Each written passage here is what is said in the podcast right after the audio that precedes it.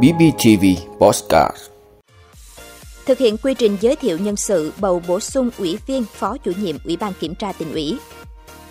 Thủ tướng yêu cầu giải quyết dứt điểm tình trạng thiếu xăng dầu cục bộ. Xuất khẩu xăng EU tăng trưởng ấn tượng sau 2 năm thực thi EVFTA. Khánh thành đại học hơn 50 hecta giúp sinh viên du học Đức ngay tại Việt Nam. Liên minh châu Âu tăng cường năng lực phòng thủ. Đó là những thông tin sẽ có trong 5 phút tối nay, ngày 11 tháng 11 của BBTV. Mời quý vị cùng theo dõi. Thưa quý vị, sáng nay ngày 11 tháng 11, tỉnh ủy Bình Phước đã tổ chức hội nghị thực hiện quy trình giới thiệu nhân sự, bầu bổ sung ủy viên, phó chủ nhiệm Ủy ban Kiểm tra tỉnh ủy, nhiệm kỳ 2020-2025. Phát biểu tại hội nghị, Ủy viên Trung ương Đảng, Bí thư tỉnh ủy Nguyễn Mạnh Cường yêu cầu các ủy viên ban thường vụ, ủy viên ban chấp hành đảng bộ tỉnh, cán bộ chủ chốt của tỉnh phải thống nhất về mặt nhận thức các nội dung về quy trình giới thiệu nhân sự, bầu bổ sung ủy viên, phó chủ nhiệm Ủy ban Kiểm tra tỉnh ủy, nhiệm kỳ 2020-2025. Ủy ban Kiểm tra tỉnh ủy là cơ quan rất quan trọng của tỉnh ủy. Quy trình giới thiệu nhân sự bầu bổ sung ủy viên, phó chủ nhiệm Ủy ban Kiểm tra tỉnh ủy, nhiệm kỳ 2020-2025 là nhiệm vụ quan trọng trong công tác cán bộ. Ủy viên Trung ương Đảng, Bí thư tỉnh ủy Nguyễn Mạnh Cường cũng đề nghị các bước của quy trình phải được thực hiện đúng nguyên tắc tập trung dân chủ trên cơ sở công tác quy hoạch cán bộ. Các ủy viên ban thường vụ tỉnh ủy, ủy viên ban chấp hành đảng bộ tỉnh, cán bộ chủ chốt của tỉnh phải phát huy tinh thần trách nhiệm và thực hiện đúng quy định của đảng về công tác cán bộ. Tại hội nghị, trên cơ sở ý kiến kết luận của Ủy ban Kiểm tra Trung ương, hội nghị được thực hiện đầy đủ quy trình 5 bước theo quy định số 80 ngày 18 tháng 8 năm 2022 của Ban chấp hành Trung ương về phân cấp quản lý cán bộ và bổ nhiệm giới thiệu cán bộ ứng cử. Thưa quý vị, Thủ tướng Chính phủ vừa yêu cầu Bộ trưởng Bộ Công Thương giải quyết dứt điểm tình trạng thiếu xăng dầu cục bộ, đảm bảo minh bạch hiệu quả. Chỉ đạo nêu trên của Thủ tướng được đưa ra sau khi Cổng Thông tin Điện tử Chính phủ có tổng hợp báo cáo Thủ tướng, các Phó Thủ tướng, tình hình thông tin, báo chí, dư luận xã hội liên quan đến công tác chỉ đạo điều hành, trong đó có nội dung về điều chỉnh giá xăng dầu và việc phân giao sản lượng nhập khẩu xăng dầu của Bộ Công Thương. Theo báo cáo, sau 3 lần điều chỉnh, giá xăng và các mặt hàng dầu trong nước đồng loạt đi lên trong kỳ điều hành ngày 1 tháng 11. Giá xăng RON 95.3 vượt ngưỡng 22.750 đồng. Tuy nhiên, đến tối ngày 1 tháng 11, nhiều cửa hàng xăng dầu ở Hà Nội vẫn hết hàng hoặc bán nhỏ giọt. Bộ Công Thương còn có trách nhiệm ra soát sớm đề xuất sửa đổi bổ sung Nghị định 95 và Nghị định 83 về kinh doanh xăng dầu theo trình tự thủ tục rút gọn, lấy đủ ý kiến các đối tượng chịu tác động, bảo đảm phù hợp với tình hình thực tiễn, công khai minh bạch hiệu quả, hài hòa lợi ích nhà nước, doanh nghiệp và người dân trình chính phủ trong tháng 11 năm 2022. Thưa quý vị, sau 2 năm thực thi Hiệp định EVFTA, nhiều mặt hàng xuất khẩu của Việt Nam đã ghi nhận mức tăng trưởng ấn tượng sang thị trường EU.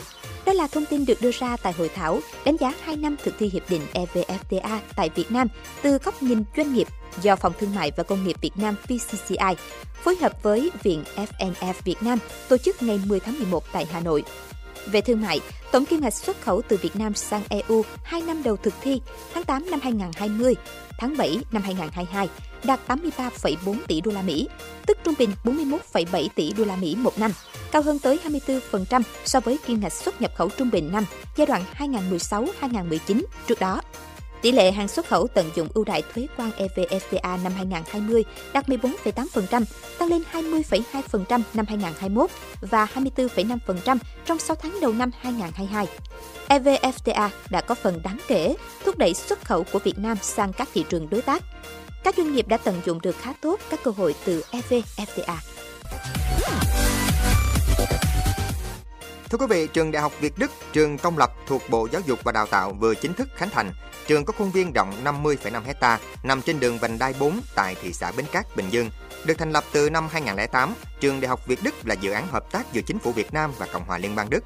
Dự án xây dựng khuôn viên trường Đại học Việt Đức được chính phủ Việt Nam và Ngân hàng Thế giới VKB ký kết hợp đồng tín dụng từ năm 2010 khởi công từ năm 2016 với tổng mức đầu tư 200 triệu đô la Mỹ, trong đó vốn vay ưu đãi của WB là 180 triệu đô la Mỹ, còn lại là vốn đối ứng của ngân sách Việt Nam. Trường Đại học Việt Đức mở ra cơ hội du học tại chỗ cho sinh viên khi chương trình đào tạo theo tiêu chuẩn của Đức với các giảng viên của hai nước cùng tham gia giảng dạy.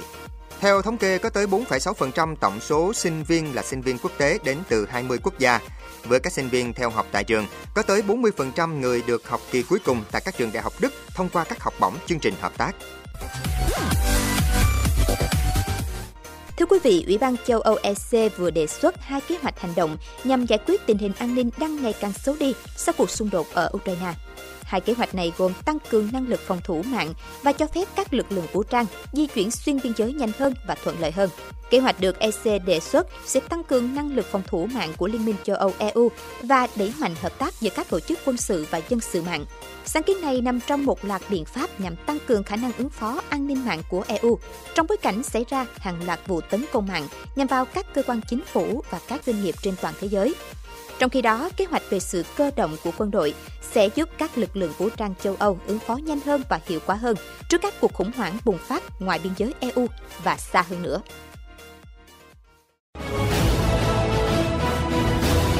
Cảm ơn quý vị đã luôn ủng hộ các chương trình của Đài Phát thanh truyền hình và báo Bình Phước. Nếu có nhu cầu đăng thông tin quảng cáo ra vặt, quý khách hàng vui lòng liên hệ phòng dịch vụ quảng cáo phát hành số điện thoại 02713 887065.